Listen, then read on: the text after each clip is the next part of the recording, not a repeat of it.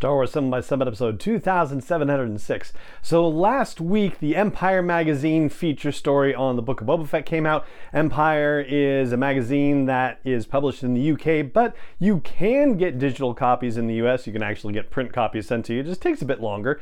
Anyway, we're going to talk about five highlights from the big cover story, and a lot of them actually confirm speculation that we've been doing here on the podcast over the past few weeks. Punch it.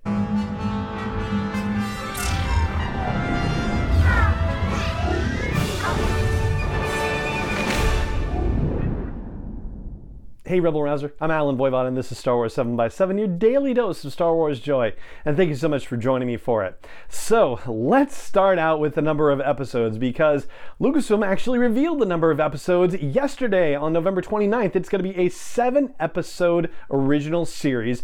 And back when I looked at this in September and looked at the directors that we knew about, so at the time that was Dave Filoni and Bryce Dallas Howard and Jon Favreau and Richard Rodriguez was going to direct quote unquote multiple episodes or several episodes, depending on your source. So at the time, it looked like it was going to be a minimum of six and that it could go longer. In the article that came out in Empire Online, they named a couple of new directors, ones that hadn't been previously announced. One of them is Steph Green, and she is an Oscar and Emmy nominated director. She's done a lot of one off episodes for different series like Watchmen and Luke Cage, and also a couple for The Americans. And there's a Star Wars connection there because Stephen Schiff, who was the showrunner for The Americans, was the original showrunner for the Andor series. And she also directed an episode of the new L Word series, Generation Q, and Jennifer Beals is in that series, and Jennifer Beals is, of course, in the Book of Boba Fett, so there's another connection right there. And the other director they name in the Empire story is Kevin Tancharoen. Hopefully, I'm getting that pronunciation right, Kevin. Kevin has directed a number of TV series as well, including episodes of Agents of S.H.I.E.L.D. and an Inhumans episode. He also did some you know, DC stuff for Arrow and Flash and Legends of Tomorrow. Oh, and he also directed an episode of Iron Fist 2, so yes, he is kind of in the family, as it were. So when the Empire article came out last week, I was really heading toward telling you it seemed like it was going to be eight episodes because we had five directors named plus Robert Rodriguez directing multiple or several episodes, and so that seemed like three at a minimum. So five plus three is eight. Well, turns out we're at seven instead. So right in the middle. And so now the only question is whether we're going to get it across seven weeks or are they going to double up on us for the first week? Don't know that yet, but they will announce that ahead of time. They won't make that a surprise situation on December 29th. All right, the second highlight from the article has to do with the power vacuum that exists in the criminal underworld. And by the way, there are a number of articles on Empire's website that extract pieces of the feature article and break it out into multiple articles online. And so I'll say you can pretty much get the gist of the whole feature story by poking through all of those articles. But it's sort of wrapped up nicely and neatly in one cohesive package in the actual magazine article. But I'm digressing slightly. So, Jon Favreau talks about the power vacuum that exists after Bib Fortuna gets knocked off and he talks about how Jabba was particularly powerful, and without him around, who's running things? You know, Bib isn't necessarily strong enough to do that. And that is reflective of speculation that I was doing a couple of weeks ago when we were talking about all the different criminal syndicates that were or are in operation or will be in operation across the Star Wars canon timeline and the possibilities of certain criminal syndicates showing up in the series. So, a lot of that was based on the fact that there was going to be an assumption of a power vacuum that there were no Hutts running things. And in fact, that's the most recent thing that we knew in the canon timeline that other Hutts were kind of picking through Jabba's remains and trying to figure out who was going to take control of the whole Hutt clan situation, but that by 5 ABY, it still hadn't been figured out yet, and certainly seems like by 9 or 10 ABY, it still isn't figured out either. So it was nice to hear something along those lines from Jon Favreau that seemed to you know, bolster the speculation that I'd been doing over the past couple of weeks. And something else that we were just talking about yesterday? Uh, yeah, yesterday, as it turns out, about Boba Fett's leadership qualities. And the article goes into something related to that as well. It notes that Boba Fett is not naturally somebody who knows how to run a crime syndicate, who knows how to, you know, lead people basically. And so this is going to be a bit of a fish out of water situation for him. He is a newcomer, he's somebody who's going to have to learn the ropes, and that's where the challenge is going to be for the character character. And that seems to dovetail a bit with what we were talking about uh, with the bounty episode in the Clone Wars and about how Ventress saw Boba Fett as not being a leader even at that young age, like that just wasn't you know who he was. And certainly people have the capacity to grow over time, but as somebody who wasn't even inquiring as to the welfare of the other bounty hunters on his team, that did not strike Ventress as a leader like quality. And so it stands to reason that we might have to see Boba Fett develop some leadership qualities in this series as well. Now, for a third takeaway, and this one kind of ties in to the fourth takeaway a bit, but for a third takeaway, we have to talk about the fact that Boba Fett was always destined to come back. So, similar to Darth Maul, who really looked like he died at the end of The Phantom Menace, George Lucas wanted Maul to come back and be an antagonist again. And so, here we have another situation where George Lucas wanted Boba Fett to come back. And there are references in the article to the Star Wars Underworld series that was in the works, that was being planned back in the early to mid 2000s, that just never got off the ground. It was going to be too expensive to produce in live action at the time, but the plan was to have Boba Fett be back and available in that, meaning that he survived the Sarlacc.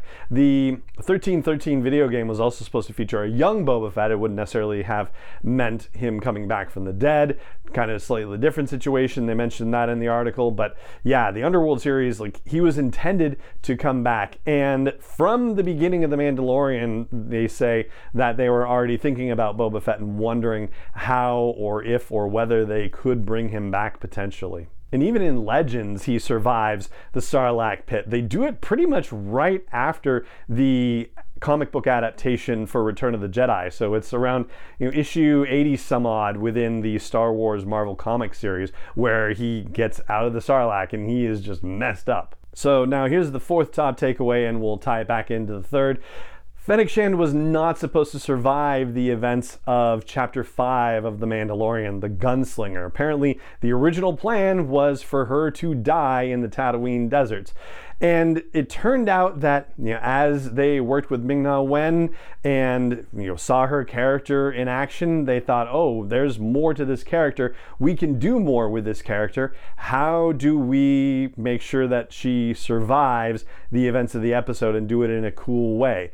And this is how they decided to work Boba Fett in. They're like, okay, how could she survive? Well, she could be left for dead and somebody finds her. And who's that somebody? Well, we've been trying to figure out a way to get Boba Fett involved in this whole thing. So here's how we can seed the whole situation. Now, the fifth and final takeaway to share has to do with how much of Boba Fett's past are we going to see? In particular, one question that's raised in the Empire article is whether we are going to see how Boba Fett survived the Sarlacc pit. And Kathleen Kennedy is interviewed for the article in a few different places, and she says, I can't answer that question. Jon would kill me, Jon Favreau, presumably. So, I mean, come on, that's gotta be a yes, right? And what's more, we keep getting shots of situations that take place prior to the events of his appearance in The Mandalorian. So, for example, we've already talked about seeing him approaching Slave One and still wearing the you know Tusken robes that he was wearing. So that suggests that that's him getting to his ship before he takes off to go see The Mandalorian. And there's a new commercial spot where they show him. This one doesn't necessarily have to be part of his recuperation, but he is submerged and has a breathing apparatus in his mouth. And, you know, it's not necessarily like a Bacta thing, it could be just like a rejuvenation chamber situation. And there is a sort of like tanning bed kind of thing in one of the scenes that we see before a droid hands him his helmet to put back on. So maybe that's just for that. But there is also a scene in a new commercial spot of Tusken Raiders wandering through a sandstorm and Very much like Yoda has good relations with the Wookiees, it seems like Mandalorians have good relations with the Tuskens. So if I had to put money on anything for this right now, I would say there's a very strong chance that Tusken Raiders rescued Boba Fett not necessarily pulled him out of the Sarlacc pit, but certainly if he was able to get out of the Sarlacc pit, they're the ones who probably found him and nursed him back to health. But this also kind of opens the door to a big question, which is are we still going to think Boba Fett is cool after we learn more about him? I mean, the answer hopefully for everyone, and certainly the answer that Lucasfilm wants us to arrive at, is yes, that will be the case. The whole allure of Boba Fett over the years has been his mystery, his mystique, the fact that he just seems cool and we don't really know a lot about him, but yeah, certainly the whole Return of the Jedi thing did not speak well for his abilities or capabilities or anything like that. But generally speaking and overall, his mystery has been part of his appeal. Certainly, the cool factor you know, was definitely reinforced by his appearance in chapter 14 of The Mandalorian. And so the big challenge for Robert Rodriguez and Jon Favreau and Dave Filoni and company is going to be making sure that they continue to ramp up Boba Fett's coolness factor, even as we learn more about him and even as we see him as a newcomer in this whole criminal syndicate situation. And knowing that he's going to fail, he's going to make mistakes, but he still has to be cooler than he was even when we knew very little about him. That's the big challenge, so it'll be interesting to see how it all works out. And so that's what I've got for you on the highlights from the Boba Fett reveals in Empire Magazine's cover story on the Book of Boba Fett. And that is going to do it for this episode of the show as well. It just remains for me to say thank you so much for joining me for it as always. And may the Force be with you wherever in the world you may be. 7 by 7 is not endorsed or sponsored yet by Lucasfilm Limited, Disney, or 20th Century Fox, and is intended for entertainment and information purposes only. Star Wars, the Star Wars logo, all names and pictures of Star Wars characters, vehicles, and any other Star Wars related items are registered trademarks and or copyrights of Lucasfilm Limited, or their respective trademark and copyright holders may the force be with them. All original content is copyright 2021 by Star Wars 7 by 7 We hope you love it.